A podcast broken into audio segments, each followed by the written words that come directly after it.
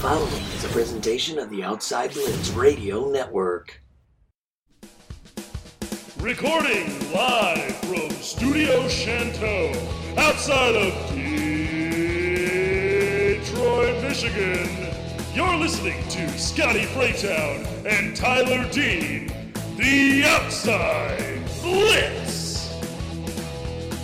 And welcome, ladies and gentlemen, to the Outside Blitz. I am your host, the highly allergenic Scotty Freytown, and I'm here with the tenacious, titillating Tyler Dean. Tyler, how's everything going? It's been a long couple of weeks. Yeah, you and allergies and me, I'm sick, recovered. Oh, my God. It's been a week. What, man, we were just talking before we jumped on here. I got to tell you, I've always had allergies throughout my entire career, my entire life. The vid. No, it's not the vid. But like, around this time of year, so we've got that tree out back. And the vid tree. Yeah. You got this tree out back, and it blooms every year. You know, that one that makes those real pretty flowers. Mm-hmm. Yeah, those pretty flowers suck, okay? They just ruin my day. So I went out, and I mowed the lawn last weekend, and it has not quit ever since. Ever since I mowed the lawn and just did all that, like, outdoorsy shit, yeah, horrible idea. My whole fucking head is just... It reminds me a few years ago. The vid. When we first moved into our house, I was mowing the lawn and I was getting up in this bush and clipping some weeds. Found out a few days later that I'm like, my whole body just started rashing. Like, Aaron goes, "What'd you do?" I'm like, "Well, I was mowing the lawn and missing that bush." She goes outside. He goes, "That's poison sumac." Like, oh shit. I was just like, oh man, why the hell? And this didn't happen last year. That's the kicker. It's like I've always had allergies. I've always been allergic to ragweed, but this didn't happen last year. This didn't happen until like October. Normally October rolls around and this is when this stuff starts up. Not around this time of year. So I'm just like, what in the hell are we dealing with? But we got some football stuff. I know you took someone was sick, so we moved it back a week. That's okay. But you said I didn't cancel 80 shows. Hey, you need to calm down, okay? But we do have we got the draft. It is officially, according to Tankathon.com, which is probably the most hilarious draft website name I've ever seen. We are 11 days, 10 hours, and 35 minutes as of this recording away from the NFL draft. I'm excited. I always love draft day. And we're getting all fired up. So we're going to cover some draft news after the break. We do have some news around the league that we want to jump right into.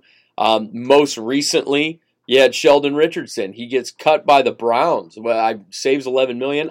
I don't understand this move. I kind of do because of the signing they just made. Yeah. I get it. It is an upgrade. Yeah. Well, here's the thing. So Jadeveon Clowney's an end. Sheldon Richardson's a tackle. I just don't understand the move from that perspective. I don't know if it was just a cap casualty in this situation. Well, saving $11 million, I definitely was a cap casualty. Yeah, so they save $11 million. They sign Jadeveon Clowney, and he's on a one-year, $10 million deal. So I like the Clowney signing. I think Clowney is underrated. I think Clowney is just watching the way he was when he was with the Seahawks. I feel like he's an underrated guy. Well, I don't think that underrated is the issue. I think everyone knows he's a great player. Just the first 3 years of his career came with injuries. Yeah, but when he's out there, he's a completely just like a game-changing mm-hmm. type of player. And I was surprised he lasted on free agency for as long as he did. The Browns get him essentially on a huge discount. 1 year, $10 million. That's it. That's all you had to pay for. I think the guy's only 28. 27, 28. He's not an old player here. This isn't a guy that... If you're comparing age to number of games played, he's probably a little old. Yeah, but still, I think this is a huge signing for them, and I think the Browns are gonna benefit greatly from having Jadeveon Clowney on their football team. He's an outstanding defensive end. Yeah. So they're gonna benefit, big time from Browns that. Browns are getting better. Yeah, The Browns have suddenly become, last year, I don't think anybody anticipated them going as far as they did in the playoffs. I don't think anybody anticipated them being as good as they were. They were good last year, and they were very good last year. And now weirdly enough, you know, where we were talking about Buffalo last year being the contender, the Super Bowl contender, because they were so good last season. I think we're going to be talking about the Browns the same way. You could very well, and this sounds nuts, but you could very well see Browns and Bills in the AFC title game. Which we were kind of hoping for this past year. Yeah, I mean, made it. One did, and you could very well see that. Which I called, by the way. Yeah, you did, and I mean, Browns and Bills in the AFC title game would be a fun time.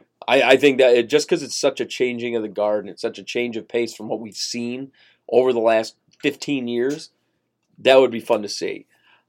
We also have some other movement going on in the AFC. The Patriots cornerback J.C. Jackson, he signs his second-round tender. It's a franchise tag with the Patriots, so he'll be back with them. I'm honestly surprised no team, because with the tender, a team can offer. Yep.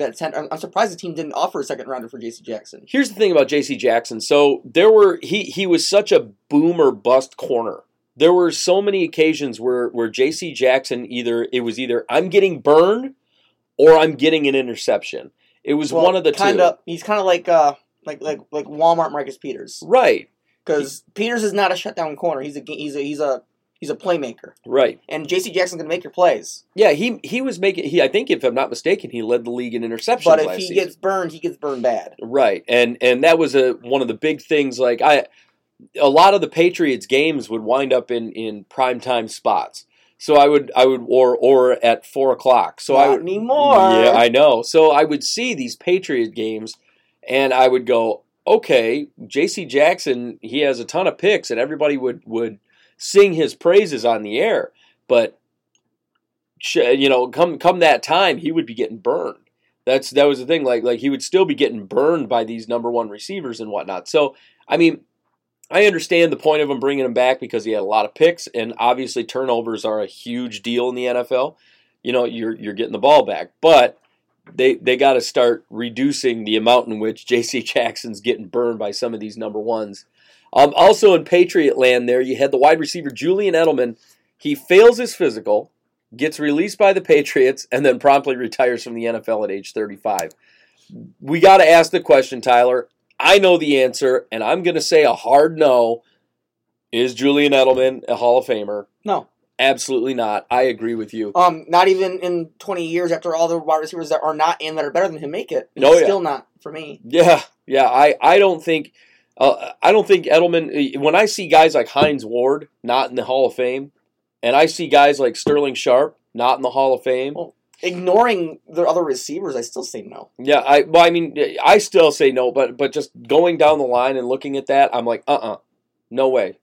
Julian Edelman is not a Hall of Famer. The fact that people are even yelling and screaming and hooting and hollering about, oh, Julian Edelman's a Hall of Famer. No. No, he's not a Hall of Famer. He will never be a Hall of Famer. I think he only had 6,000 yards in his career or something like that. It wasn't Hall of Fame worthy numbers.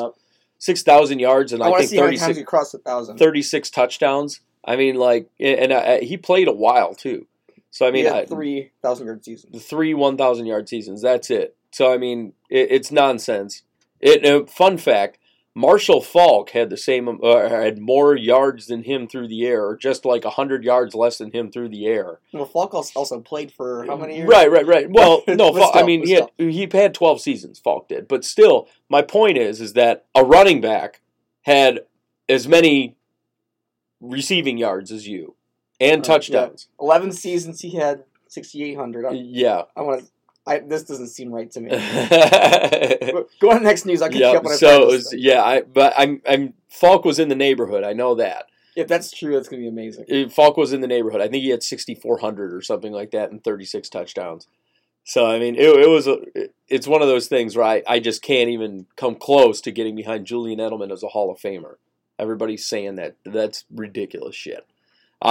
Moving forward, you got Cordarrelle Patterson. He signs a one-year, $3 million deal with the Falcons. Obviously, this is a kick returner situation. But, Patterson is going to the Falcons. I like this signing. He's obviously not going to be a receiver. If they do use him as a running back, which we saw in Chicago, which was weirdly effective sometimes. Mm-hmm. I think he's he's special teams, and that's what he's going to do. The big problem with Cordero Patterson for years has always been that he can't run a route. That's the big problem. He's not a route runner. He's just a, hey, go vertical down the field, catch the ball kind of guy. He's never been able to do that. Get as far as you can, catch the ball, because you're going to get tackled for that. Right, and they've got plenty of guys that are able to do that. He's a speedster. He's a good kick returner. That's what he's there for, and the Falcons sorely needed a kick returner. So there you go. Patterson's your new guy. Yeah, so in one season more, Marshall Falk in 12 seasons had 68,075 receiving yards. Well, and in 11 seasons, 6,875 yards receiving through 12 seasons, and Edelman had over 11 seasons, 6,822. Yeah. So Falk had more than him, but it is an extra season. But still, we're not talking about the same position. We're talking about a running back. Yeah, and additionally, Falk also had 12,000 yards on the ground in the meantime. Yes. So, I mean, it's a whole different animal. Going over to the Steelers, re-signed starting linebacker Vince Williams to a one-year deal, and they also re-signed backup quarterback Josh Dobbs to a one-year deal. Where's Josh? Both signings. I liked the linebacker signing. I do. I'm happy with that. Dobbs, I know you're not big on Dobbs. I think Dobbs is a higher-end backup in this league. And Dobbs is the third best quarterback in that team. You really think he's below Mason Rudolph? Yes. I disagree with that. I think Dobbs performed better than Rudolph when he came in relief. That one game when he went 2-for-8 and 20 yards? Oh, please. He had one bad game and everybody's like, brr. Dobbs is a decent backup in this league. Nope. I know you're not big on him. Moving up, Dobbs will lose his job to Haskins. No, come on now. You're silly at that point. Ain't nobody losing a job to Dwayne Haskins. Give me a break. Josh Dobbs will. No, he won't. Ain't nobody losing a job to Dwayne Haskins. Nobody. I wouldn't lose my job to Dwayne Haskins. Technically, Alex Smith did for a little while. Oh, jeez, oh, Pete. Next up, you got the Bucs. They signed Giovanni Bernard to a one-year deal after the Bengals release him after 8 seasons. This is a good signing. Bernard's a change of pace back. I know that they kind of have an embarrassment of riches over there with Tampa, and Giovanni Bernard just kind of adds to that backfield. I like this signing. That's I think a great this is signing. Great. It's a smart one. They get him on a cheap little deal. It's smart. It's just smart. This one was a big one that flew under the radar. I can't believe more people aren't talking about it. Edge rusher Aldon Smith signs a one-year deal with the Seattle Seahawks. I love this deal. I think this is just phenomenal. I think it makes the 49ers look like shit. Aldon Smith's a great, great player, and I can't believe that the Seahawks got him so cheap this late in free agency. I'm surprised Cowboys let him go. Yeah. Was it Cowboys? Yeah. I think I said Niners, but it was Cowboys. That's where he spent most of his career. Yeah. They had a resurgence with Dallas. But Aldon Smith, to me, I mean, this, like I said, it flies under the radar, and nobody's talking about it. I can't understand why people aren't talking about it. And then he's going to the Pete Carroll system. Is a great signing. Mm-hmm. Great signing. It's beautiful. So back to Josh Dobbs for a second. Oh, Jesus. So I'm not sure where you're talking about how he's so you know how many yards he has total? He's a backup. He's been playing behind one of the greatest quarterbacks of all time. He's thrown 17 passes. Is 45 yards total. He had one game where he went 4-for-5. Oh, my God. 2 yards. Oh, a whopping 2 yards. That's a whopping 2 yards and 4 completions. Like, throwing a half a yard per pass. Yeah. And he's had no touchdowns and an interception. Like, I don't know why we're talking about him being I like Josh Dobbs. I just like Josh Dobbs. You act like he's the worst. You're just trying to shit on Rudolph. I don't like Mason Rudolph. I don't think he's any good. Better than Josh Dobbs. I don't know. Maybe he needs to go get walloped in the head again. Next up, speaking of former Steelers, Cardinals signed running back James Conner to a one-year deal. This is a depth move to me, but I don't think James Conner is... He's their starter, isn't he? Isn't Kenyon Drake still hanging out on him? He gone, okay. Well, Cardinals signed running back James Conner to a one-year deal. If he's going to be the starter... I feel bad for the Cardinals. I don't think James Conner is a starter over there. Yeah, Kenyon Drake's over with Raiders now. Oh, yeah, that's right. The Drake and Jacobs connection there. Yeah. Good combo. You're right. And I think James Conner gets exposed for the bad back he is going to a team with nowhere near the offensive as good line, offensive line. Yeah, that's the big thing. James Conner, I like James Conner over with Pittsburgh. I think I like just about any running back in Pittsburgh in general, because of that line. James Conner in Arizona will make Bell's time and Jets look good. Oh God. I do not buy James Conner. I know, and you haven't bought James Conner for a while. And it has nothing to do with it being a Steeler. Just I'm a big believer on anybody can be a great running back behind a great O-line. Yep. Now, this next one, these next two are interesting. So the Bears had their wide receiver, Taylor Gabriel. He retires after 6 seasons. I don't understand. That surprised me. It surprised me. He's a former Falcon too. He's a good journeyman receiver. Yeah. I mean, 6 seasons. He had a decent career. It wasn't anything incredible. It wasn't like he was setting the world on fire. The guy would have 600 yards a season. He was a good number 3. I don't understand why he would want to retire at this point. He's still young. Still got a lot of tread on the tires. I like Taylor Gabriel. So I'm a little surprised by it. And then additionally, the Bears go out and they stick Anthony Miller out on the trade block, which, weird. Losing receivers left and right here. Yeah, I don't get it. So, I mean, and it might be telling of what the Bears are going to do in the draft here. I mean, they might be looking at a receiver, maybe a Diami Brown type of guy. This is a very deep wide receiver class. So Bateman could be there. Yep, Bateman could be there. He will be there because he's going more second round. Yep, yeah, he's getting closer to the early second. So I mean, there's a lot of things going on there. I'm surprised that the Bears have a fire sale on their wide receivers at this point in time. Next up, you got Carl Joseph. He signs with the Raiders on a 1-year deal. Welcome back to now Vegas at this point. Welcome back to the Raiders, Carl Joseph. Good signing. Gets them. I mean. There has been a weird fire sale / release / house cleaning thing going on with the Raiders the last couple of weeks. I don't understand what the hell the Raiders are doing right now. They got rid of their entire offensive line, and then additionally they went out and they released Maurice Hurst, defensive lineman Maurice Hurst, and defensive end Arden Key. Maurice Hurst was one of their best defensive linemen last season.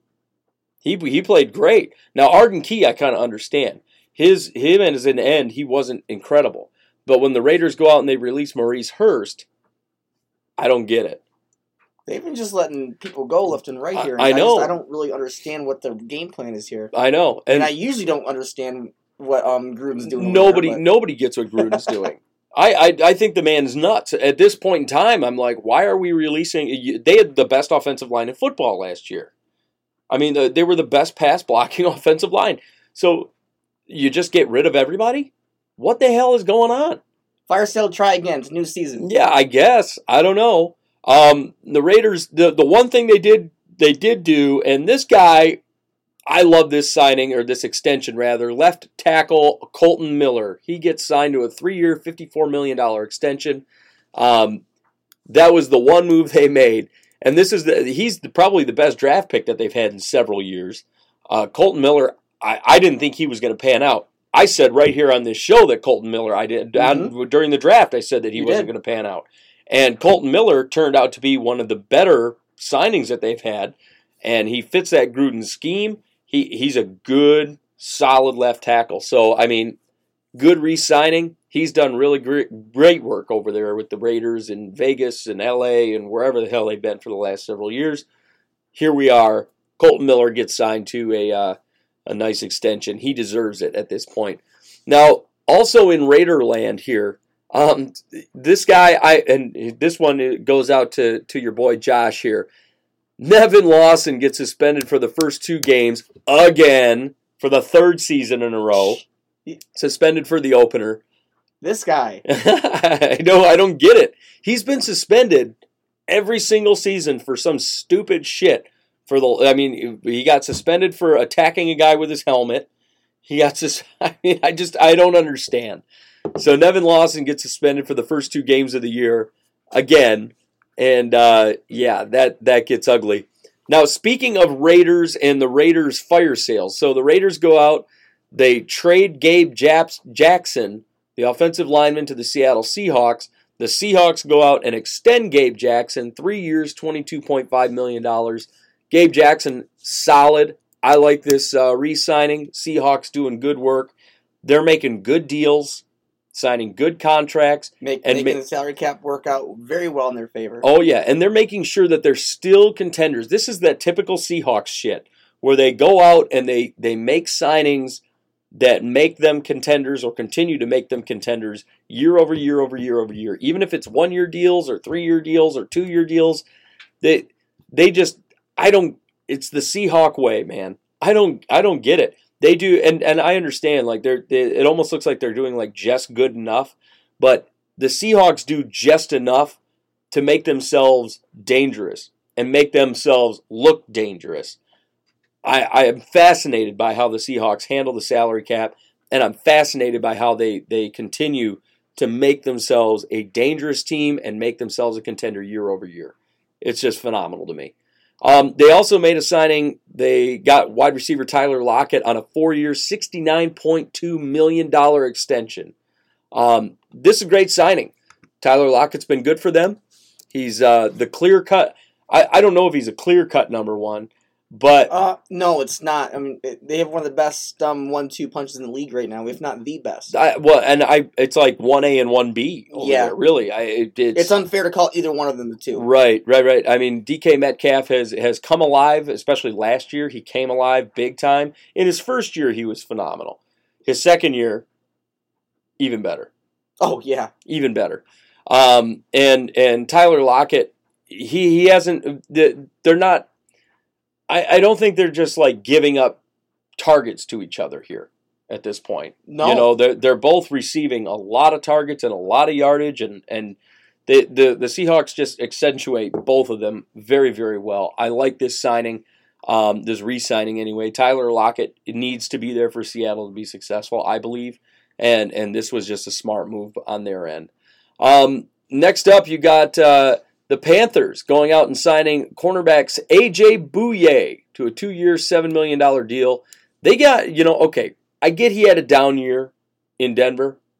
Denver didn't play to his strengths very well at all. But to get A.J. Bouye on $3.5 a year, that's phenomenal. No, it's a great price. Hopefully they can make it work out. He can start to improve and really make it worth it. Mm-hmm. It's kind of a career resurgence for Mr. Bouye here, hopefully, and with the Panthers. I think the Panthers' defense, they already have some great pieces in place. That kid, Jeremy Chin, was phenomenal for them last year. And he was in the discussion for, the defensive player of the year. And I like him a lot. No, defensive rookie of the year, you're right. So you get this young cat, and then you get A.J. Bouye over there, the wily veteran. I think he's 30 or 31 at this point.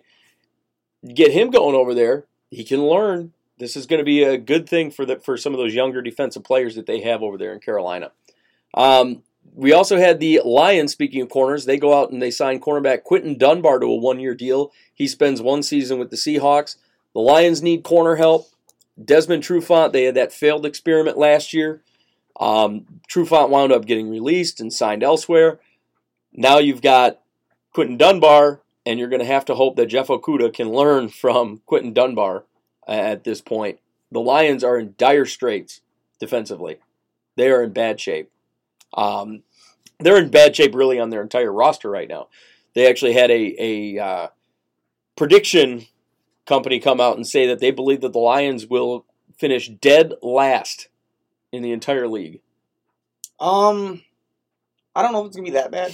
Yeah, that's the prediction right now. Their record is going to be the worst in the NFL.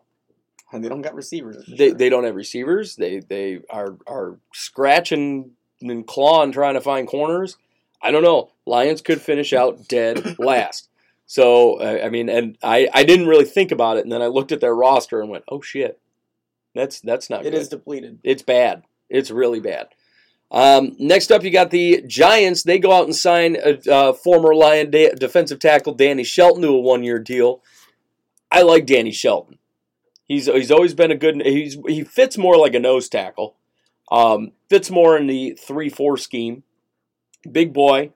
and big run stuffer, underrated. I like Danny Shelton when he came out in the draft. I predicted him correctly. I believe he went to Cleveland. I remember predicting him correctly in the NFL draft several years back. He's been kind of all over the place. He played in Cleveland. He played in New England. He played in Detroit, and now he's out here with the Giants. So I think this is smart. I think they get a good run stuffer. They get a guy to replace who they just lost with Dalvin Tomlinson. So I think that's a huge thing for them, and they get themselves a solid, big-bodied defensive tackle in the middle. So there's that. Next up, the Texans trade for defensive end Shaq Lawson from Miami in an attempt to replace J.J. Watt. Lawson came out this week, said he's excited to help them transition to a new scheme. They're going from a 3-4 to a 4-3. I like Shaq Lawson. Does he replace J.J. Watt? Absolutely not. I don't know. Watt's been hurt. Right. So maybe it's not going to be as much of a downgrade as people think. I don't think it's going to be as much of a downgrade as people believe. But Shaq Lawson's a good player, but he's not J.J. Watt. No. Nobody's J.J. Watt. I mean, we know the Cardinals kind of poached that one in a way. The Texans kind of let them, but still, it's a big deal. Next up, you got the Broncos. They signed former Vikings defensive lineman, Shamar Stephen, to a 1-year deal. Okay. Shamar Stephen's trash. Not even sure if it's newsworthy. Well, I'm going to point it out. Is Shamar Stephen a starting defensive tackle in this league? Yes. Maybe. Yes, but is he like a high end? No. If I had to put him like ranking, let's say each team has two starting defensive tackles, just saying they're in like a 4-3 scheme, all of them. Yeah, Shamar Stephen ranks about like 60 out of the 64. So, he's a big-bodied guy. He's a run-stuffing kind of guy. He did not play well in Minnesota. I never liked the Shamar Stephen signing when we brought him back. He was too much money. I hated it. Shamar Stephen, take your ass out to Denver. He goes to Denver with the former assistant general manager, George Patton, from Minnesota. So Patton must see something in him. I sure as hell don't. So he can just take him. Speaking of the Vikings signed former Chargers linebacker Nick Vigil to a 1-year deal. Look, I understand Nick Vigil is something of a backup, or he was a backup somewhat in with the Chargers there out in San Diego /LA. Okay, but at the same time, Nick Vigil to me, he's going to come out as the linebacker number 3 here. I think he's replacing Eric Wilson, who you had mentioned Eric Wilson as a guy who was kind of underrated. He did make your list. Here's the thing about Eric Wilson. Eric Wilson did not rank well PFF-wise. If you look at his PFF grades, and I think Nick Vigil is good enough to replace him and either equal or better his statistical performance that Eric Wilson left behind. So, and Eric Wilson, obviously he's off with the Eagles now. I think a lot of teams are enamored by the number of tackles he made. But sure, he had a lot of missed tackles. Also last season, he also wasn't very good at pass coverage. But I do feel like your thoughts on Vigil is a little more optimism based. I'm going to be optimistic about Nick Vigil based on the fact that even though Anthony Barr hasn't been anything to write home about for the last 2 seasons, I believe he's in an upgraded situation with Anthony Barr. And a guy in Eric Kendricks, who has for the last 4 years been the best linebacker in football. Statistically, he is. So when I see him going out with such a seasoned middle linebacker and a guy like Anthony Barr, who, although he hasn't been anything to write home about, Anthony Barr's still a decent linebacker on the other side. I think Nick Vigil comes into a better situation, especially defensively. The Chargers, they've had the pieces there, but they haven't been able to put it all together. I don't understand what the hell's going on with the Chargers, but it's just a strange situation with their defense. To me, I think Nick Vigil, like I said, I think he winds up being linebacker number 3 here. The Vikings could very well, and I don't know what the story's going to be with the draft in any case.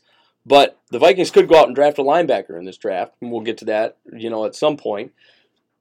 But they're going to have to get a guy that's going to be learning from Nick Vigil, I think. You know, they're not going to go in the first round and say, hey, you know, Micah Parsons is available, I'll just take him, best available. I don't think that's going to happen. Mm-hmm. Vikings have too many other needs. So Nick Vigil is going to be one of those guys that I think is going to be a transition-type linebacker for whoever they draft in the later rounds of the draft. So that's kind of where I think it's going. Speaking of the Vikings, cornerback Jeff Gladney, he was arrested on an assault charge. This was a disturbing situation. He wanted to get into his girlfriend's phone, this chick he was seeing, punched her in the face, choked her, grabbed her by the hair, tried to drag her outside of the car by her hair, like while he was driving. Like, this is some scary shit. Now, there was only nobody other than one website that looks at like draft stuff. Nobody saw Jeff Gladney had off-the-field issues. Not one scout, not one scouting report, nothing. Only one website was just like potential off-the-field issues. And I'm just like, where the hell was all this, you know, from everybody else? What the hell? So Jeff Gladney, he turned himself into the Dallas PD, got out on bond. This is going to get ugly. I don't think he plays another down in the NFL, to be honest with you.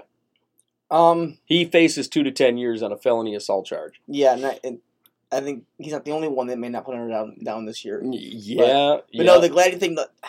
The story came out on that it's.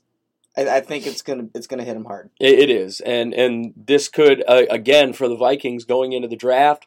They might wind up looking for a corner at some point in that draft in a second and third round.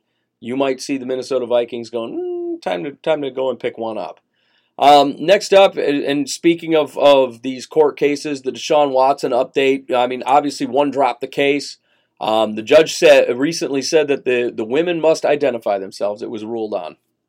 I'm starting to feel like this is going to get really ugly really fast, especially with all the women identifying themselves now.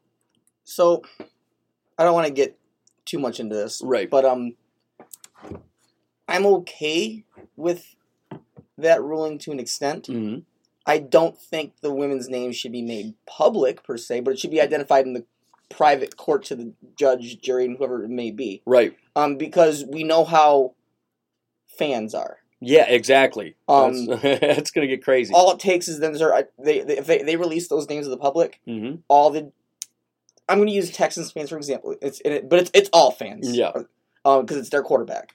It's their quarterback, and not only it'll be death threats, because we've seen it time and time again. Right, and I do not believe that these names should be made public to everyone. Yeah, it should be usually those types of court cases are public knowledge, but there's always like a private setting. It should be released in a private setting and then go from there. Right, and one of the scary things about it, like I know this is kind of making a broad generalization here, but we know how Texas folk are about their football.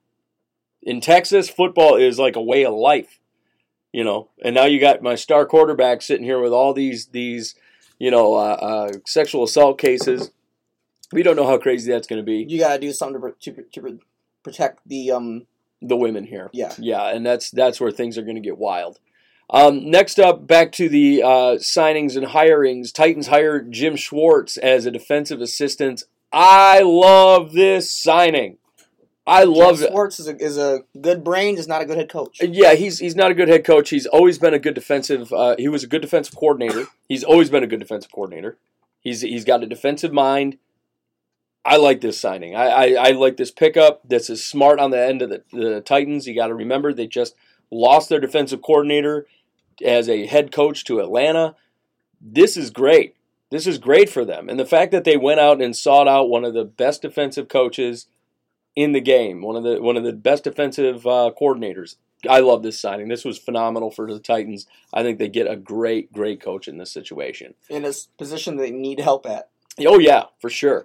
And next up, you got the 49ers. They signed the former Eagles backup quarterback Nate Sudfeld to a 1-year deal. Yep, that one's a big fart noise. I mean, granted, to be fair, the Niners didn't exactly have the best backup situation there either. I don't know. I think Nick Mullins is better than Sutton. I mean, I think they're both kind of on the same plateau. Yeah, we're talking about rotten apples and rotten peaches here. Yeah, exactly. It's questionable. Here's one that I'm happy about this upcoming signing that I'm about to point out, and I'll explain why. The Bills sign offensive lineman Forrest Lamp to a one-year deal.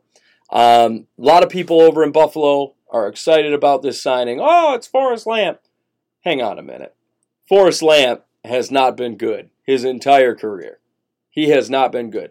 He's decent in pass protection, but Forrest Lamp has not been anything to write home about. He hasn't been anything special. You know why I'm excited about this signing? Because the Vikings were looking at him. They were looking at him, and I sure as hell didn't want him. So when the Bills signed him, I was like, good. Now we can shut up about Forrest Lamp. There's no reason for the Vikings to have to be interested in a horrible, horrible, horrible player. No, he's been nothing to write home on. I don't really like saying it all, and I mean, hopefully he turns his stuff around and gets it going. I mean, for any player's sake, I hope for that, but yeah. I don't see it. His PFF grades have been in the 50s, in the low 50s for the last 2 years. He's not a starter in this league. I can't get behind Forrest Lamp. I was thrilled that the Vikings were like, nah, I'm good. Like it was one of those like happy moments for me. So I'm thrilled that he's out of the picture. Next up, Sam Darnold. He's traded to the Panthers for a 2021 sixth rounder, 2022 second rounder, and 2022 fourth rounder. I'm surprised by this, and here's why. The Panthers gave him, just a sixth-rounder for this year, a second and a fourth for next year, but they got offers for a first-rounder this year for Sam Darnold, and they turned it down. I don't get it. The Jets got that. That's true. That's weird to me. They got offers. The reports are saying they got offers for first-round picks for Sam Darnold, the Jets did. Then the Panthers got Sam Darnold for that? It doesn't make sense to me. I just don't get it. The Jets organization is just ridiculous at this point. I don't fucking get it. I just can't. Like they're the worst organization in football right now outside of maybe the Detroit Lions. I'm not going to say maybe Detroit because Detroit's doing a lot on the staff side that's kind of pulled them out of that gutter. I mean, I guess. The problem is that and granted, I'll hand Detroit this. They did get a haul for trading Matt Stafford away. But holy shit. How do you pass on a first rounder for Sam fucking Darnold? I'm how do you sure. pass on that? It doesn't make sense to me. I don't get it. They get a sixth rounder for this year, a second and a fourth for next year. Now, okay, I'll take the second and fourth for next year. Which, as a whole, is a good haul, but not what you should be getting for that. And I understand Sam Darnold. Here's my thing. Sam Darnold is a good quarterback. He was never given the opportunity to develop in such a horrible system like they have with the New York Jets. The Jets have had horrible coaches and horrible systems for several years, and you expect me to believe that Sam Darnold's going to flourish and develop and be good. No. I still think Sam Darnold's a good quarterback. Oh, I do too. But given how he's played, a second, a fourth, and a sixth isn't terrible, but you take the first. Yeah, if you get offered a first rounder, you take it. And that's why I believe that the New York Jets are currently, and I say that currently, the worst organization in football. The same way that the Lions for years before this were the worst organization in football, now the New York Jets are heading up that charge. I mean, it's wild. Additionally, the Panthers go out and they give quarterback Teddy Bridgewater permission to start seeking trades from other teams. Whoever is going to pick up Teddy Bridgewater, I think they're gonna have a good quarterback on their hands. I still believe he's a franchise quarterback. I think he's gonna be. I don't know if he's a franchise quarterback. I think he's the kind of Teddy Bridgewater has kind of started to enter what I like to believe is like Josh McCown territory. No, where he is picked up for a year, and he's the guy for a year, and he has a decent year because we remember Josh McCown did come into certain teams as their starter and have a decent year, a middle-of-the-road year. About. We're talking about a guy who can take a team and get a ring. I don't think he could get a ring. He had 2,000-yard receivers. I don't think he could get a ring. I think there's a lot of questions there. I like Teddy. Don't get me wrong. I do like Teddy. But at the same time, with the injury history, I have questions. Almost a career-ending injury that kept him out for 2.5 years. I mean, like, to me, I see Teddy Bridgewater, and I'm like, I see Teddy Bridgewater, and I see Alex Smith. Yeah, I mean, and that might take a team to Super Bowl. The problem I see, and the problem I had with Alex Smith is that Alex Smith, he can't move anymore. But Bridgewater can. And I don't. And Bridgewater can still throw. I have questions. I know team needs to be signing him on a 6-year deal. $30 million. That's a lot. That's a large commitment, and you know, on a guy who just proved it last year. That's a large commitment. It's not his fault. It's the team's best player went down. 6-10. They were 6-10 last year. I mean, they didn't have a running back. They were 6-10. Well, they didn't have a running back. They were 6-10. Mike Davis is trashed. They were 6-10, but to no fault of his own. I mean, you just said they had 2,000-yard receivers last year. So Bridgewater did his job. I mean, the offense was top 10, was it not? I don't know if it was top 10. I'm not sure. But Bridgewater, like I said, he's seeking out trades. Somebody's going to trade for him at some point. I just think teams are in the same zone as me. Teams are in the same zone as me where they see a guy who had injuries, and they see an injury that almost ended his career. And they're questioning his mobility. They're questioning his durability. They're questioning these things, and rightfully so. If you're questioning his mobility, you didn't watch him play a single game last year, and rightfully so. They're questioning these things. They're questioning the durability. They're questioning the long-term viability of having this guy on their team as a franchise quarterback. Teddy Bridgewater's got a lot to prove. He really does, and he proved it last year. So how many years you got to prove it before you stop talking about it? I don't think he proved it last year because people want to see winning records. You know, and I understand. You need a whole team to do that. I understand QB wins aren't a stat, okay? But when they see, Carolina went 6-10, that's why Carolina's shopping him. That's why Carolina says, maybe he isn't the guy. But when you have a shitty defense, it's not the offense's fault. I thought their defense was one of the better defenses. It was like 20th. Oh, were they? Oh, I'm going to have to look at that. But anyway, so Teddy Bridgewater is shopping around. There's teams that are going to be interested in him. And I don't know. I'm sure, to be honest with you, I bet you Carolina goes out. If they do wind up trading him, Carolina gets a bigger haul. They were 5-11 last year, by the way, not 6-10. But I think they'll get a better haul than they got for Darnold. So Carolina could make out like bandits in this situation because they're not inept like the Jets organization. So, and then last but not least, the Cardinals. So they traded for Rodney Hudson with the Raiders. And then they extend him 3 years, $30 million after trading for him. I love this extension. I think it's a great extension. Oh, great. You got a great guard for cheap. For $10 million a year. Setting themselves up in the right direction. Yeah. No matter how I feel about James Conner, it was a good signing for what he's done. Yeah. This is a great, great signing. And they get, I mean, like I said, a top guard for a discount, smart play. I mean, nobody could be mad about that. Not a single person, and especially Kyler Murray. Imagine that. Kyler Murray gets more protection. I mean, you got a mobile quarterback with lots of protection, good arm.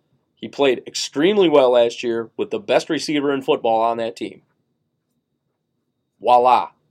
Now you got more help. Yeah. This team's only getting better. Yep. So the Cardinals are starting to look like potential contenders going into the playoffs.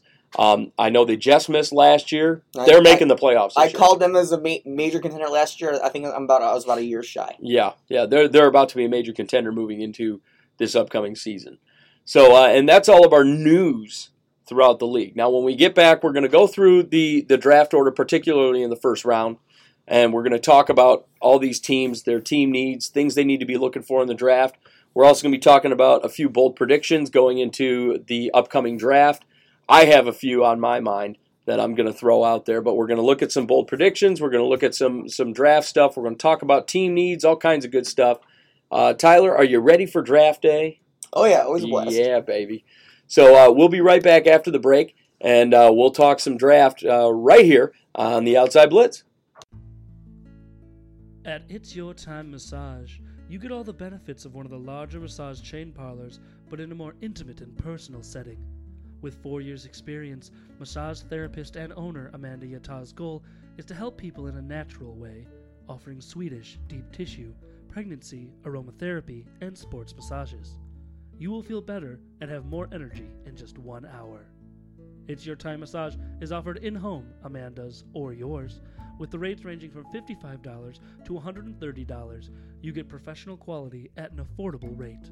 Contact Amanda today at 313-686-4347 or online at iytmassage.com. It's Your Time Massage, a natural way to improve your well-being. Ladies and gentlemen, are you ready? Are you ready? Get ready, no. Get ready. And welcome back to Outside Blitz. I'm your host, Tyler Dean. Boo! Must you? Always. Always. Come on. You know how this goes, Tyler. And it's draft time for 31 teams. Yeah, and we're not talking about Vikings today. I'm his co-host, the fabulous one, Scotty Freytown. And, well, Tyler, we got the draft, like I said. Now we're at 11 days. I like this countdown gimmick. This is great. It's literally moved hardly at all since we started, so I don't know why you like it so much. Well, I like it. I can just look at it by the second. We are at as of this recording, we are 11 days, 9 hours, 32 minutes, and 19, 18, 17, Jesus 16, Christ. 15 seconds. So as of this recording, that's about how close we are. From tankathon.com, baby. That name's fantastic. Tell me that's not wonderful. It should have just been Suck for Luck. Yes. Suck for Luck. Tank for Trevor. I just like that it's tankathon. Like that, you can tell these guys are just salty as fuck about the draft. Like oh, here comes the next team that's tanking for the year. Like you can tell that they just think that whoever's picked number one did it on purpose. That's that's you can tell that's what their mindset is. And judging by Jacksonville's situation, 1-15 this last season. But you can tell why Tankathon would feel that way. Losing streak of 15 games in a row. First game of the year they beat the Colts, and then they just go, yeah, we're done. Yeah, we just want to make sure you didn't go 0-16. Yeah, now we're good. We want that Trevor Lawrence guy. So pick number one, Jacksonville. We know they're going Trevor Lawrence. Everybody knows that. We've had. Urban Meyer, he went and saw Trevor Lawrence at his pro day. His pro day was impressive. He had a non-throwing arm injury. It was an AC joint issue, if I'm not mistaken. And he still just went out and looked like an outstanding quarterback. Apparently unconfirmed, because if it was, they'd be in trouble. Jacksonville has already sent Trevor their playbook. Oh, yeah. And he's... Allegedly. Yeah, he's got a big arm. He's not, but we've seen that for years. Guys with big arms that aren't the most accurate guys in the world, but still have very, very successful NFL careers. I believe Trevor Lawrence is going to have himself a very, very, very good career, even in Jacksonville, even in the Jacksonville situation. Three words: Hall of Fame. You think so? I think he's a generational talent. Yeah, he's in, and you know what? He checks all the boxes. There's no off the field issues. Big arm. He's like I said, he's not the most accurate guy in the world, but he still has it's good accuracy. It's not great accuracy, but it's good accuracy. Passes the eye candy test. You know, obviously he's going to be the kind of guy that's going to sell a lot of jerseys for him. Yeah, buddy, he's got them long golden locks.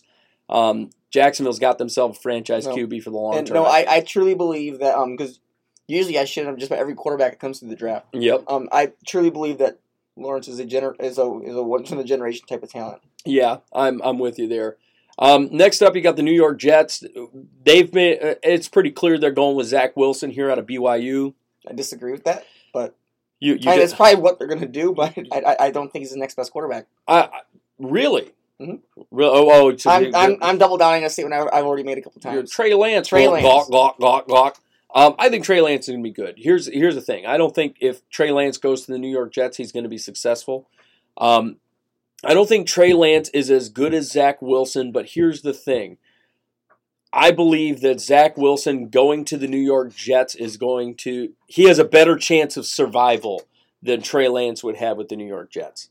I'd agree with that. And so that's what I think it is. And I don't know that Zach Wilson is going to be the answer to all their problems. I think Zach Wilson was a very good quarterback in college. I think he looked really great.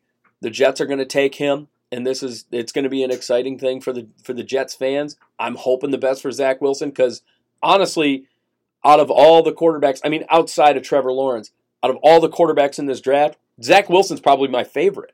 I like Zach Wilson. I think Trey Lance is very good, don't get me wrong, and we'll get to him in a minute. But Zach Wilson, out of all the guys outside of the Lawrence situation, I think Zach Wilson's a good quarterback, and I really just liked his game film. I like what he does. He's accurate. He's got a good arm. He's mobile. He's very calm. That's the thing. Like when the pressure, when things start to break down, Zach Wilson stays very, very calm in that backfield and delivers that ball effectively. It's a wonderful thing to watch.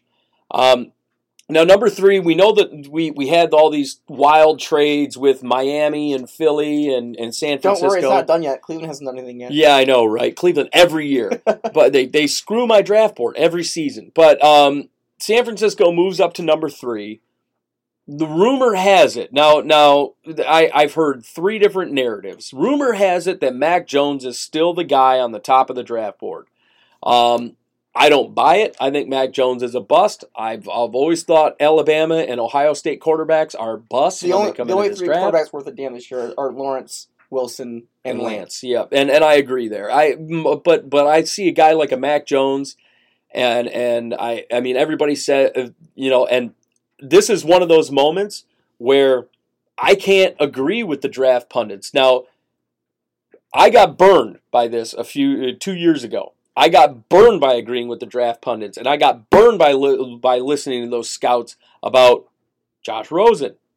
Remember that. He was considered by and far. You'll never live that one down. I won't, but he was considered by and far by the scouts the number one pro-ready quarterback in that entire draft by a large margin, and we saw how he turned out. Maybe they meant pro practice squad, right? I guess. I don't know. But here we are. Mac Jones is being touted as the most pro-ready quarterback coming into this draft, and I don't buy it. I can't buy it, and especially because he's an Alabama quarterback, I really don't buy it. They really believe that Mac Jones is the guy, and I don't think he's going to be the guy. I think he's a bust all around.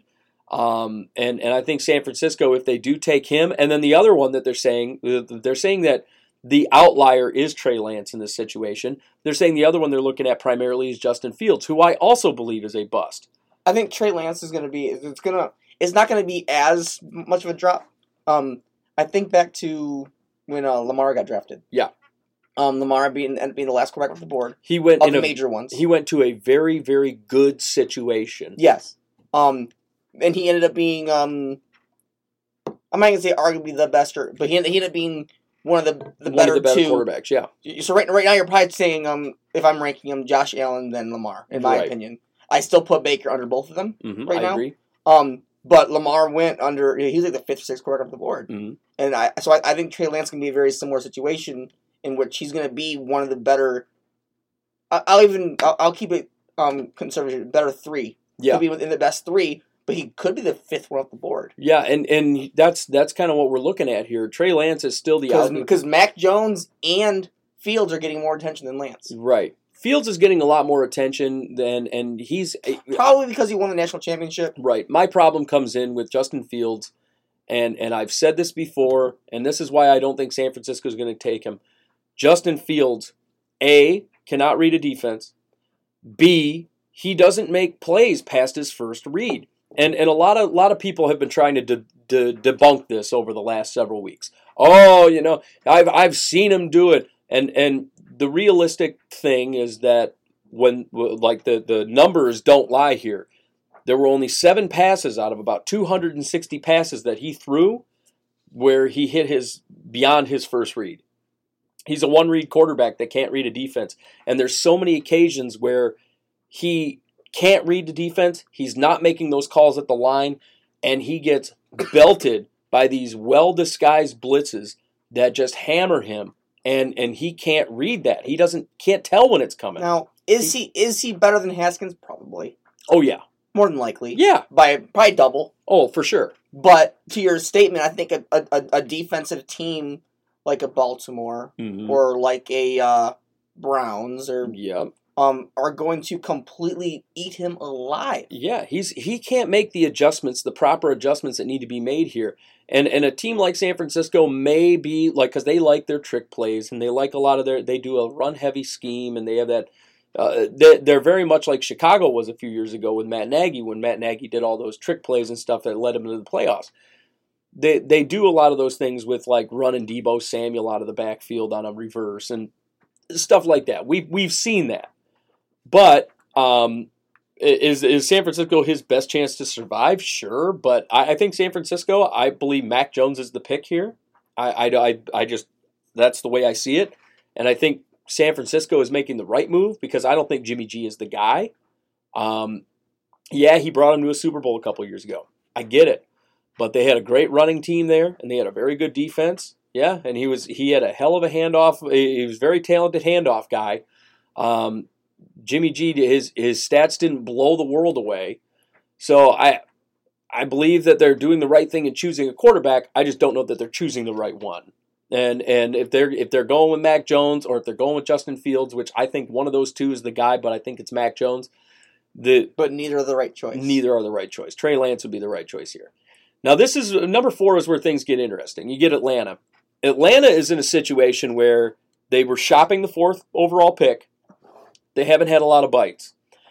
If Atlanta winds up picking at number 4, there's 3 routes they can go here. They said either they're going to go with Penei Sewell, they're going to go with Kyle Pitts, or they're going to go and take a quarterback off the board. Which Trey Lance might be the guy. I think the holy legacy.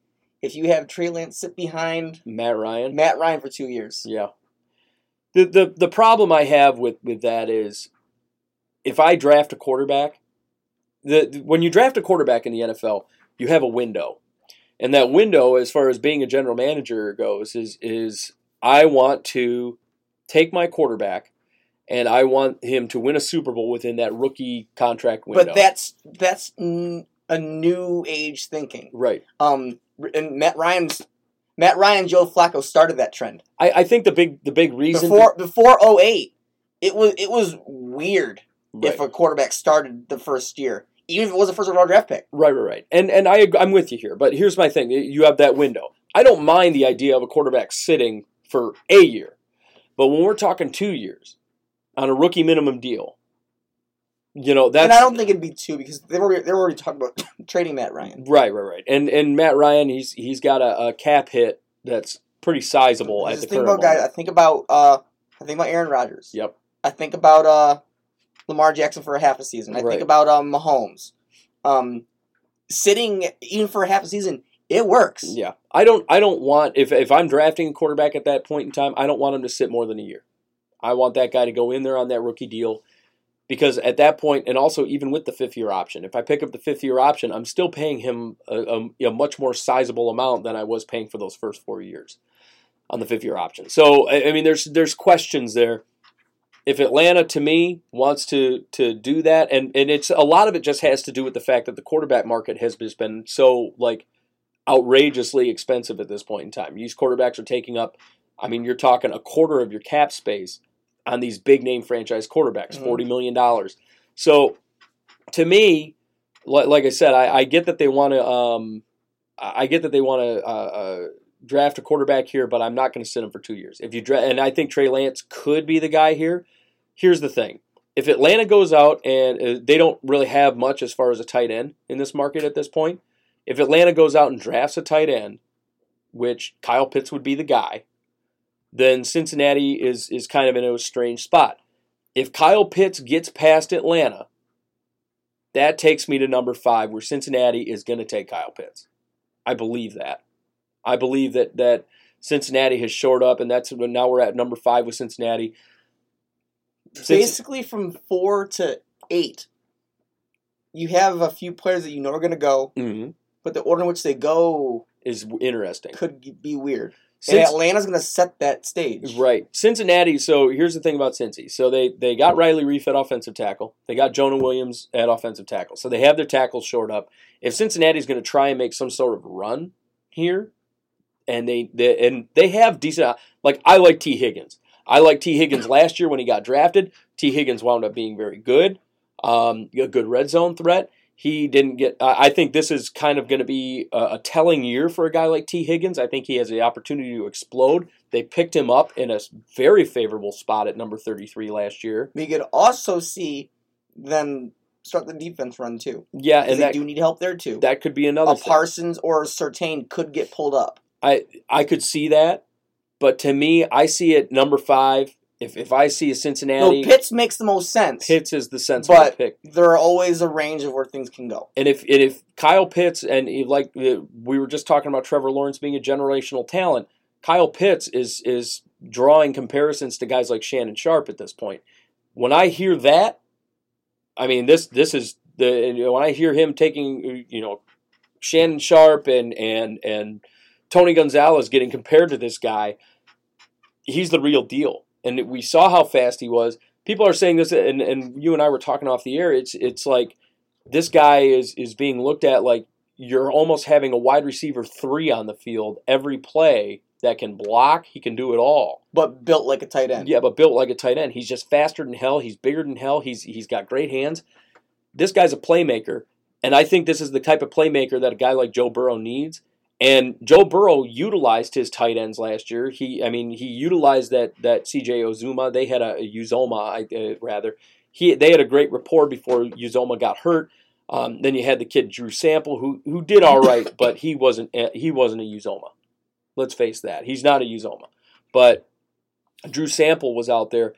I believe Cincinnati goes after Kyle Pitts here. I just think it's a no-brainer. If he falls, Cincinnati takes him. And then you go to number 6. Now, number 6, Miami, we know, traded up to get Philadelphia's pick at number 6. This was a direct shot. We said this on prior episodes. Direct shot at Detroit because Detroit picks at 7. So Miami's at 6. Only for the sake of Miami and Detroit need similar things. Mm-hmm. And they want to make sure they get the one they want. Right. And I believe that to be Jamar Chase. Yeah, I think that's where Miami's aiming. There's Jamar Chase here. I think they're going wide receiver. Or they're banking on Cincy passing on Pitts. Yep. And if Pitts falls past Atlanta and Cincy, then Miami's going to take Pitts. But if Jamar Chase is available at number 6. I think they traded up for Chase, but they had a secondary thing like, but Pitts could fall. Yeah, it's one of the two. Miami's in a pretty favorable spot here. They're going to get one of the two. You don't go wrong with your one. Yeah, they're going to get one of the two. Honestly, you don't go wrong with Devontae Smith either. Right, and Devontae Smith, given their circumstances, given the rapport, Devontae Smith could be another one. Chase will go first. I think so. But Detroit's not going to be like, darn, we're getting Devontae Smith. Like, yeah, they're not going to be sad about it. Miami just... I'm thinking Miami just wanted to pick the litter. No, I think I'm in agreement with you. I think Detroit gets really excited about specific players. Devontae Smith, but Devontae Smith isn't even the better ranked receiver in this situation. Jalen Waddle is. So I like Smith better than Waddle. But Waddle is considered the better receiver by and far. So if you look at the situation, Detroit's going to get one of those two. They're either going to go Waddle or Smith. I'm in agreement with you. I think it's going to be Smith, but it could be Waddle here. I'm going to have to look more into it and what the Lions are looking for, but you could see Jalen Waddle going. I think whatever the 3 receivers doesn't go here, drops out of the top 10. Yeah, and that could very well be. Because Carolina does not need a receiver. Yep. And they have their staff. Carolina's at number 8.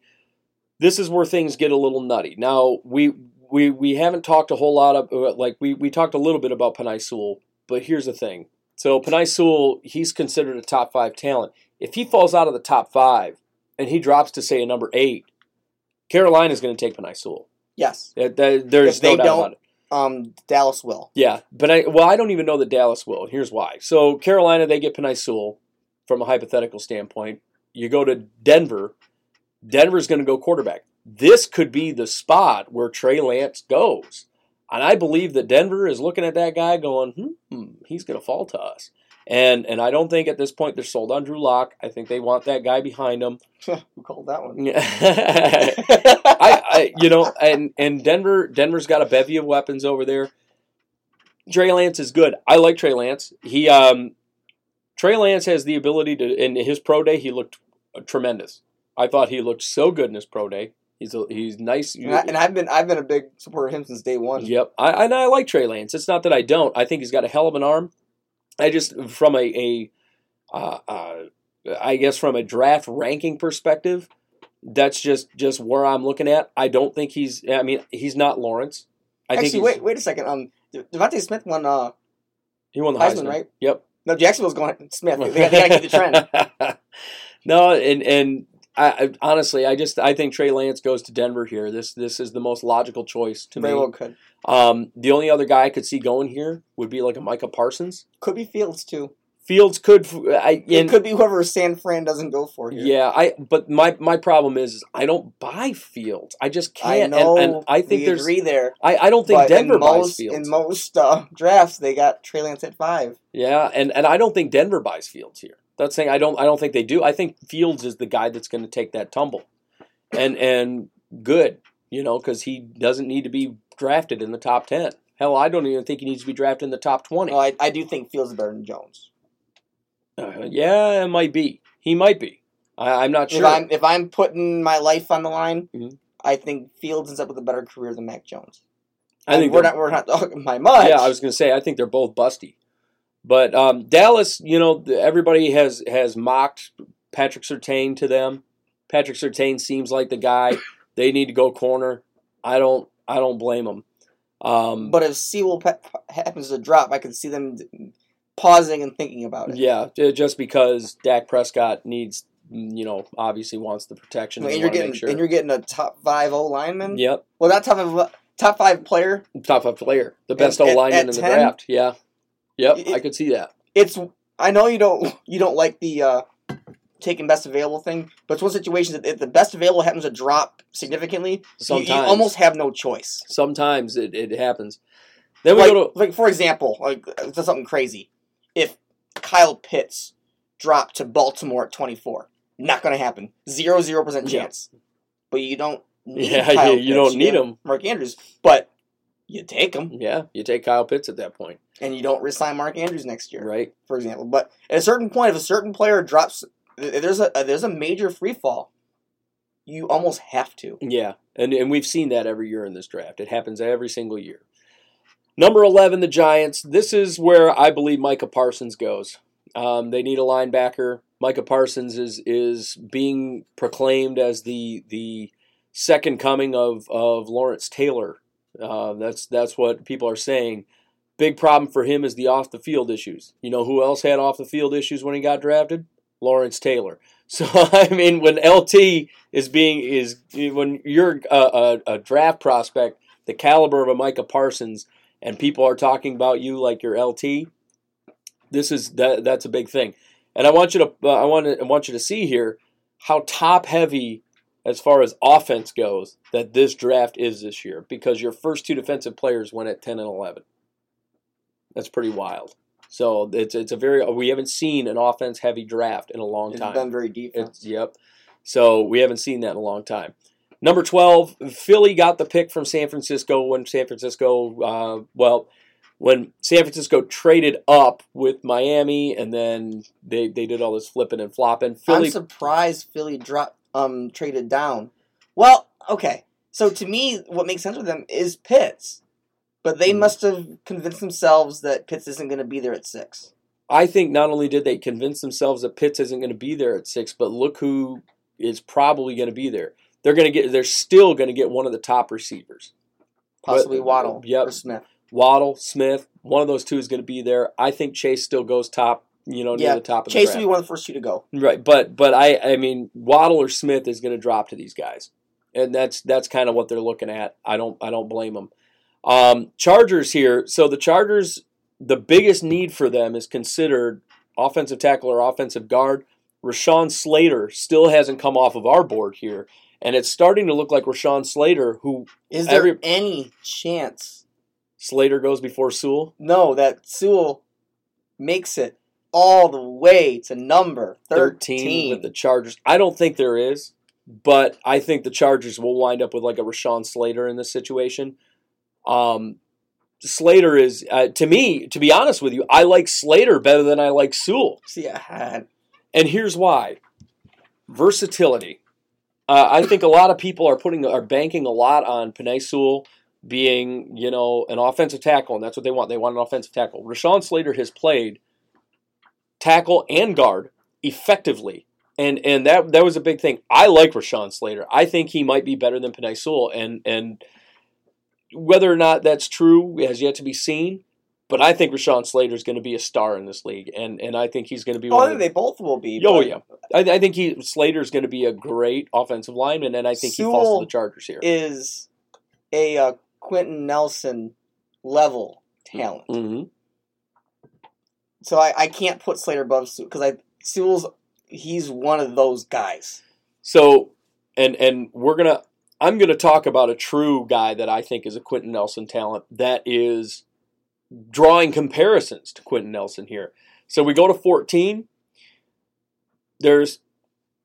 I think I know what this pick's going to be, and I'm going to fucking flip my table all pissed off when it happens. Minnesota picks at 14. I'm going to tell you what the pick's going to be. I hope it happens. I'm going to tell you what the pick's going to be, and I'm going to just fucking snap. The pick is in. With the 14th pick in the NFL draft, the Minnesota Vikings take defensive end Kwity Paye out of Michigan.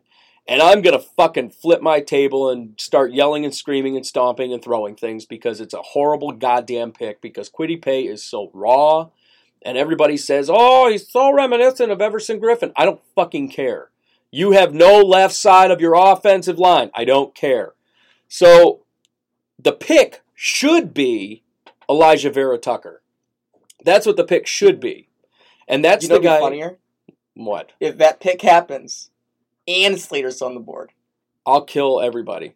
I will snap. Like, imagine if Chargers pass on Slater and then Vikings still take Kwity Paye. Yeah. Well, oh my God.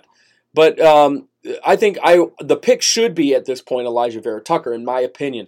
If Slater's off the board and you know, you don't. It's deep at defensive end, and if the Vikings and realistically what the Vikings should be doing here is considering trading down. I would down a whole bottle of Jack. Oh God. If they take Kwity Paye with Slater and Surtain on the board. Oh my God. Well, and really I'm not worried about Surtain shouldn't be there. But. No, and realistically I don't buy I like Surtain a lot. But that's the pick he's there. But they don't need him. That's the problem is they don't need him right now, and I just see it and I'm like, sure you do. You're about to lose Gladney. Well, no, they can pick up a and Patrick P's about to be on like the 50th ranked corner this year. You really don't buy it. Well, I love Patrick P. I just think he's on the decline. I understand he is, but I think this team is on defense going to be way better. But this is a deep enough class. I think the Vikings need to trade down out of 14, get a second rounder out of the deal. Kwity Paye's the guy. No, God, no, just stop. Kwity Paye, I hate it. Here's another team, New England, number 15. New England needs to trade up unless Fields just free falls. If Fields winds up at 15, New England takes Justin Fields. I think New England likes Justin Fields so much that they're going to come up to get Justin Fields. Nope. Here's the move. They trade up to get that third receiver. They trade for Bridgewater. I could see that. So to go into the season, Bridgewater's your quarterback, and you have Waddle / Smith.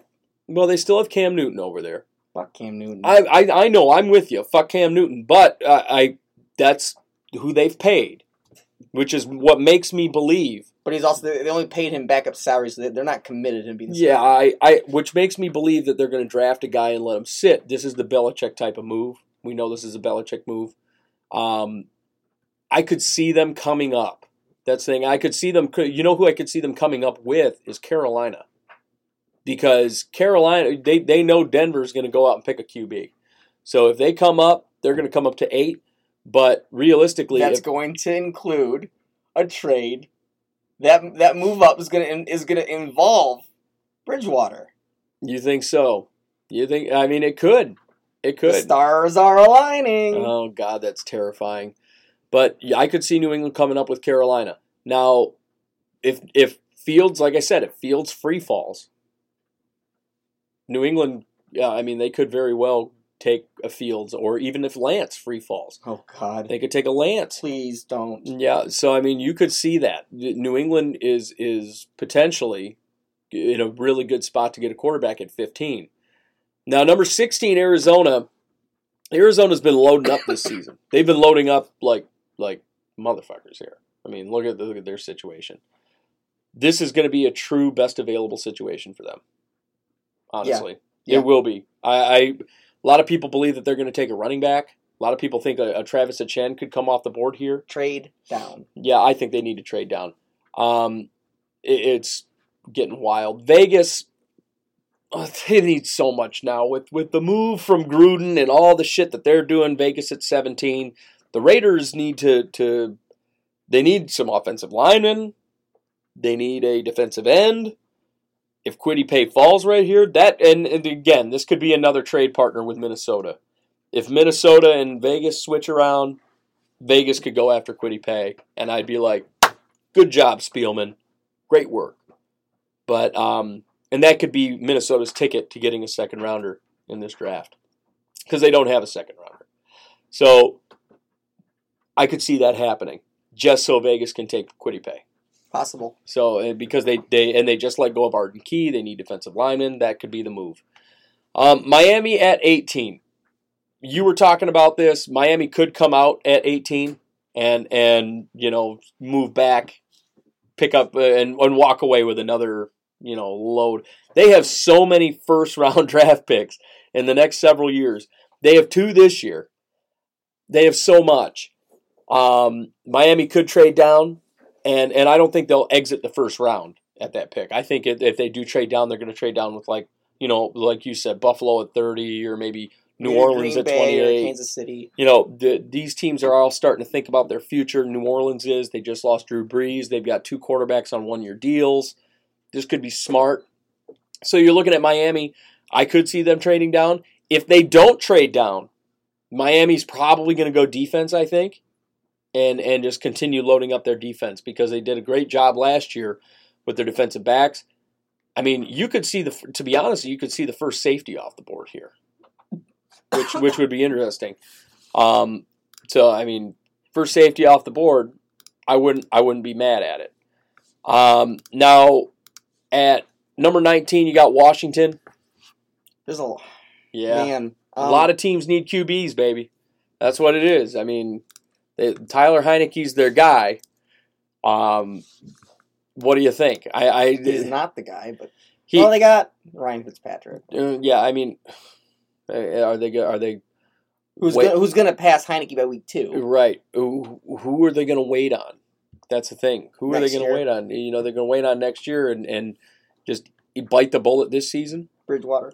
Oh, God, they could make the move for Bridgewater. That's another one. Number 20, you got Chicago, another team that needs a quarterback. They also need a corner. Well, they just trade for a quarterback, did they not? Well, they got Andy Dalton. Yeah, so they're locked in this year. I mean, they're locked in this year, but at this point, do you think, hey, I'm going to get a guy to sit behind Andy Dalton? No. I mean, that's the question of the day, you know, because they I mean, I would get a guy to sit behind the old Red Rifle there. There's going to be none left. Yeah, I mean, I guess. I mean, Andy Dalton is. I mean, let's see. You know, Lawrence. I'm just looking at the list. I mean, Kyle Trask, Davis Mills might be a decent one, but we're talking third round. Yeah, he's 62. Or second round there. So I mean, do they reach Trask is third round? Do they reach on Davis Mills? No. I mean, that's out of Stanford there. I mean, he had a great pro day, by the way. I just want to point out, I watched Davis Mills' pro day. That dude was making passes so accurately in the pouring-ass rain, just, I mean, dropping dimes. I mean, it was impressive. Just impressive. Davis Mills, I mean, he might wind up being the guy. He'll be there in the second-round pick. Well, yeah, and that's probably what you're dealing with. Now, Caleb Farley... the reason Caleb Farley, Sertain's supposed to go above Farley, who's ranked higher technically speaking, Farley has that back injury issue. So because Farley's got a back injury issue, Miami doesn't need a corner in this situation. But you're talking Trayvon Merrick, who is the only first-round safety here, and they could use a safety. I could see that. Possible. I could see that move. At linebacker, I could see Owusu Karamoah from Notre Dame. I can never seem to pronounce his name, unless they decide to go with Jamin Davis in the second round. That'd be a small reach, but not bad. Yeah, I mean, I like Jamin Davis, but Davis, he's more – the problem with Jamin Davis is he only has 11 starts under his belt. He played 13 games all those years. The problem for Jamin Davis is he's not a he hasn't been an every down linebacker. He's more of like a number three linebacker kind of guy to me. So he's that, you know, that linebacker that you're going to put in if you're not playing the nickel, you know. So it's he's the sub linebacker essentially. So there's questions there. I could see them going with a Christian Darrisaw here. Darrisaw could be the pick. I mean, and especially with that being a best available situation, he technically ranks higher than Slater, but people seem to love Slater out of Northwestern more. Jenkins could go too. Yeah, I could see Tevin Jenkins. And possibly a reach on Leatherwood. Leatherwood will drop, I believe. Leatherwood could drop to the second round. I like Alex Leatherwood. I think really any team that's looking at offensive linemen in the second round, Wyatt Davis is the home run here. Because dude's incredible.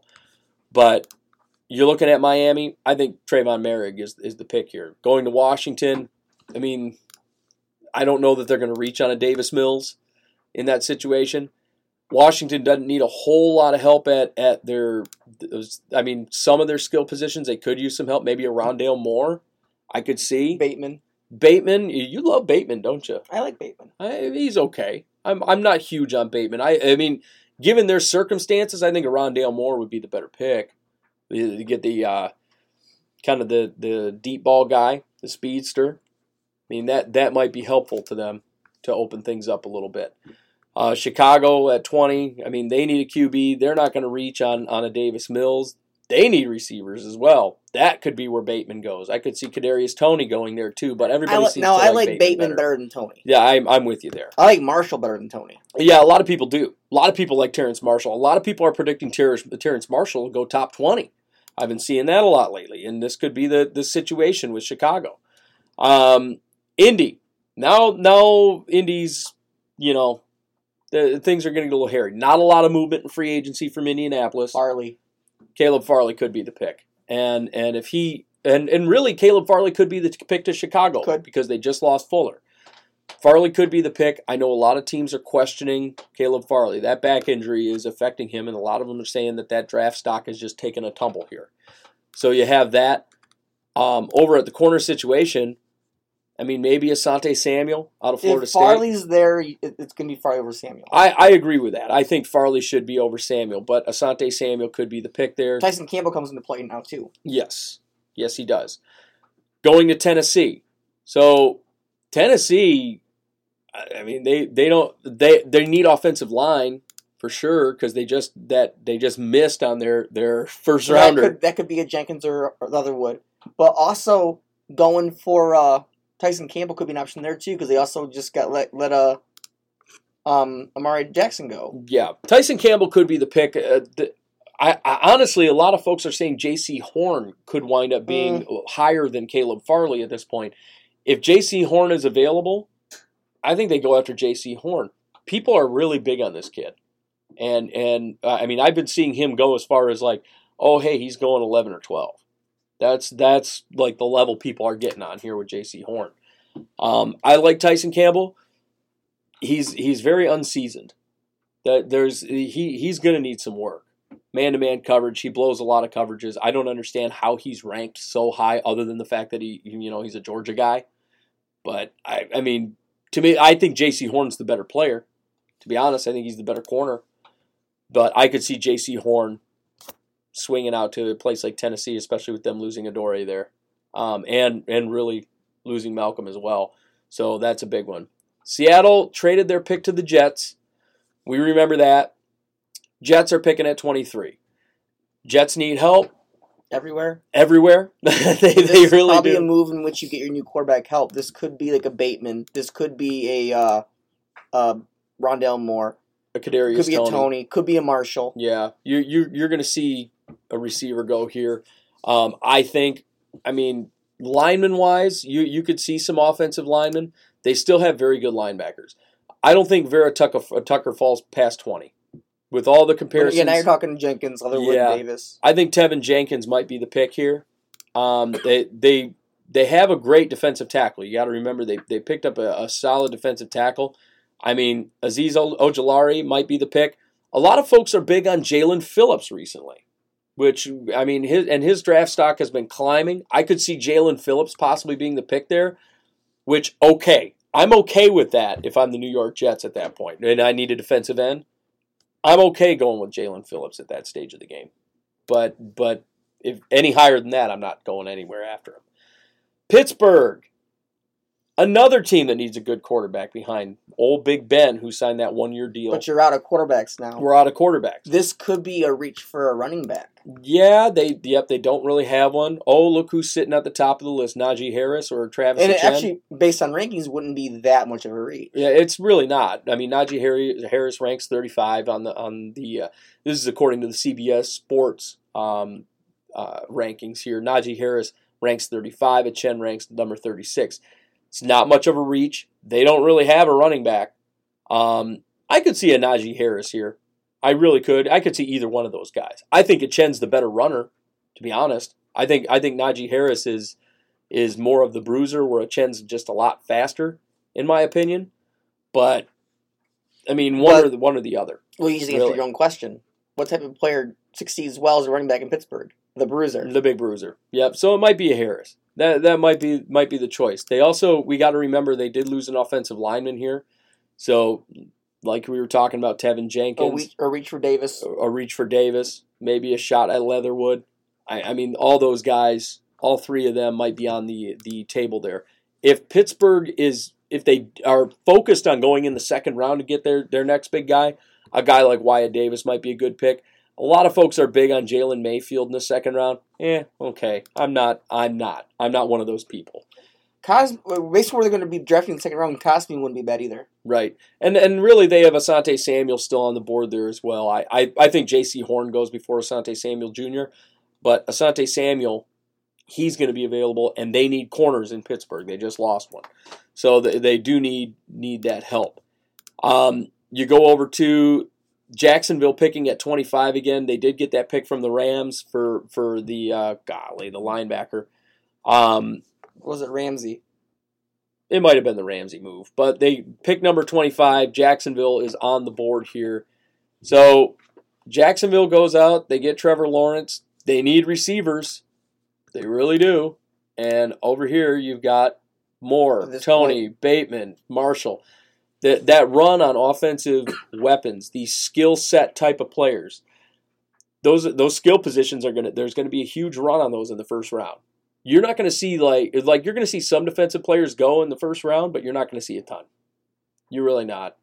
I mean, and you're going to see certain guys fall. Guys like Christian Barrymore. I mean, he's going to drop. You're going to see guys, Jalen Phillips, Joseph Asai. You're going to see these guys drop. Jason Owe.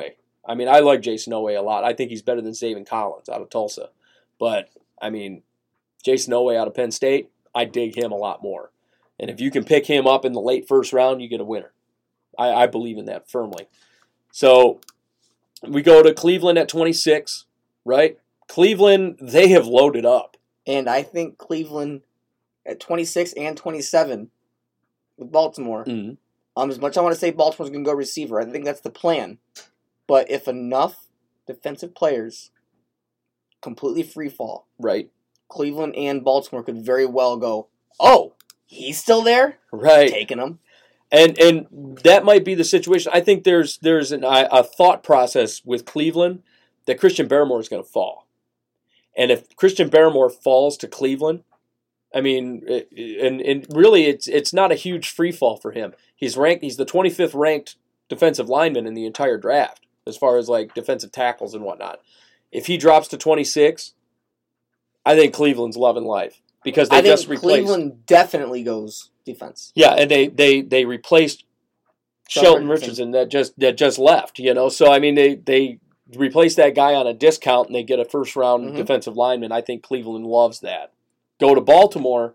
Baltimore, I mean, in my opinion, wide receiver is the no-brainer here. Yeah, but I mean, you did just get Sammy Watkins. You got Brown. Right. You got Andrews, and if you're feeling optimistic about Duvernay, yeah, you could make the decision to go defense. I'm not sold on it. But I think Bateman or Tony or potentially Marshall is the pick here. Yeah, Terrence Marshall.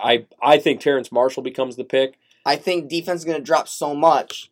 They can snag what they need in 2, 3, 4. Right. And this is, as far as wide receivers go, let's not forget, this is a deep wide receiver class. But at second, third, fourth round, you're not going to get any of the elite type talents. Right. But the second round, you're still going to be able to get an elite defensive player. Yeah. New Orleans, they need a quarterback. They're not going to get it. So I don't think they need a quarterback. They have two in the roster that they're going to give a chance to. They're going to give them a shot, but I think they're going to ultimately need a quarterback. But it won't be first round. Yeah, it's not going to be first round. Brock Purdy might be available at some point. But New Orleans, here we are, number 28. They need all kinds of help. They need a defensive tackle. I don't think Christian Barmore falls, but he's the only one worth that. And this one's a tough one. Levi Onwuzurike, I don't know how to pronounce his last name, from Washington. He's the guy that they could go with here. They do need a defensive tackle. They just got rid of one of their defensive tackles. They need one. This could be the pick here. They have good linebackers. They have a good secondary. I think they're in great shape. They need a tackle? They need a tackle. Because they need an end. I like Peyton Turner. Peyton Turner's okay. He's lighter. He's tall. Yeah, I can see him being your hands up guy, just kind of batting down some balls. Turner, but I mean, looking at the ranking of Turner at 57, do you reach? I don't like him better, but I think Turner's gonna be a good player. Yeah, do you reach on him though? That becomes question of the day. Probably not. I mean, if there's any guy, in my opinion, that I would reach on would be the Milton Williams. Milton Williams, great defensive tackle, and that's the kind of guy where, given where they're picking, I think he's an excellent choice in the second round, and they get their defensive tackle there if they decide to go that route, really. They do need some corner help because they do have that current situation. Let's not forget the felony buying a gun charge deal going on with their number one corner. So a J.C. Horn, a Tyson Campbell might be the good pick. Greg Newsome II out of Northwestern, he might be the pick. So you've got some options there with New Orleans. Moving into Green Bay territory. I think Aaron Rodgers will have an aneurysm if they don't go wide receiver here. I really do. And he wants weapons, and he doesn't have weapons. And the next big tight end is Pat Freiermuth out of Penn State. And he's not ranked. He's ranked 66. They're not going that route. And when I see Elijah Moore and Terrence Marshall and Rashod Bateman, that could be the spot for Bateman. Could be. I think Bateman would be the penultimate pick for the Green Bay Packers in this situation. Get Aaron Rodgers his weapons. They don't have any corners signed past this year. Corner might be the move here. Tyson Campbell, Greg Newsome. Beyond this year, they don't have anybody. Currently they don't have a single cornerback on the roster with more than a one-year deal. So they need corners, and they. I mean, clearly. I mean, let's be honest. You know they're going to sign their boy. You know it's going to happen. Oh yeah. So do they go corner here, and that might be the selection. But I'm convinced that if they don't get him, if they don't get big man Aaron Rodgers, a receiver, he's going to fucking lose it, and you might wind up being in some big trouble. Going over to Buffalo. Buffalo needs a running back. And if Achane or Harris is available at 30, they're taking one of the two. And I think one will be there. I think Achane will be there. I think Achene's going to be there. I think Harris goes above Achane, but I think Achane has the better career. And Buffalo last year in that playoff game last season, that's what the Chiefs knew. The Chiefs just dipped back into coverage all game long, four-man rushes. They didn't do anything to protect against the run because they know Buffalo had no running back at all. I mean, they just beat the brakes off of them. Buffalo needs a running back, and that might be the thing to get them over the hump. You remember when Buffalo was running with Thurman Thomas? It was the best. He was the man. That's what got Buffalo to the promised land. They have the receivers. They need a running back. Get these guys running back. That's what they need. Moving into Kansas City. We're at 31 here, Kansas City Chiefs. They do need a little. I don't see. You're really big on. Oh God, I forget his name now. DeMarcus. Was it DeMarcus? Marcus? Oh, the running back? No, they're receiver. They're number 2 receiver. Oh, Hardman? Hardman, thank you. Mecole Hardman. You're big on him. I'm not. Well, I think he's a good 3. Yeah. And they also have, DeMarcus Robinson, I think it is, as well. Now, Robinson I hate. I don't like either of them. I believe that Kansas City needs a number 2 receiver, a true number 2 receiver. And to be honest with you, I'm not sold on their current running back situation, but, I think Edwards-Helaire is a joke. Well, they made a mistake by letting Damian Williams go. Yeah. So, looking at Kansas City's current situation, they've rebuilt their offensive line through free agency on a discount, mind you. I think they're good there. I think they're focused on defense, and I think they go corner. And there's a lot of good corners. They could go edge here. You could see a Joseph Asai go. They could use. Imagine that. Having a sigh on the other end as Frank Clark. Mm-hmm. How scary does that become? So there's options. I think they could go edge here. They could go defense. Their defense wasn't anything to write home about, and it hasn't been for several years. Going defense might be the look. Linebacker-wise, you could Jamin Davis could be the pick here, but I doubt it. Owusu-Koramoah might be the pick. If he falls, there's a lot of questions there. He could fall. There's not a lot of teams that need linebackers ahead of him. And last but not least, you got Tampa Bay, the embarrassment of riches, Tampa Bay. This could be a trade-down situation. Yeah, they might trade out of the first round, and Tampa Bay winds up with a haul here.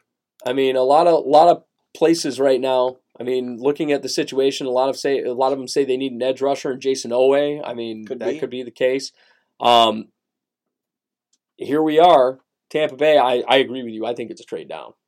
I think they can get what they need in the second and third round. Yeah. Arguably the same player they'd be taking at 32. Right. Owe could fall. Owe could wind up in the second round with them. If they could just trade out and just say, here, take this. I think Minnesota would be a trade partner. If Minnesota wants to come to 32 and get their edge, I'd be ecstatic there. If Minnesota wound up with getting, say, Elijah Vera Tucker or their offensive line, and then they came back up to 32 to get their edge, I'll applaud Rick Spielman here. Somebody's going to trade into that spot, I think. I do too. And then that's our first round. Now, I think, and we got to remember, teams that don't have a first rounder, Houston does not have a first rounder. I don't believe Rams don't either. Rams don't have a first rounder. Seahawks don't have a first rounder. So we do have several teams without first rounders here. But that's how we're looking at the first round here, and that's our breakdown. So are you excited for draft day, Tyler?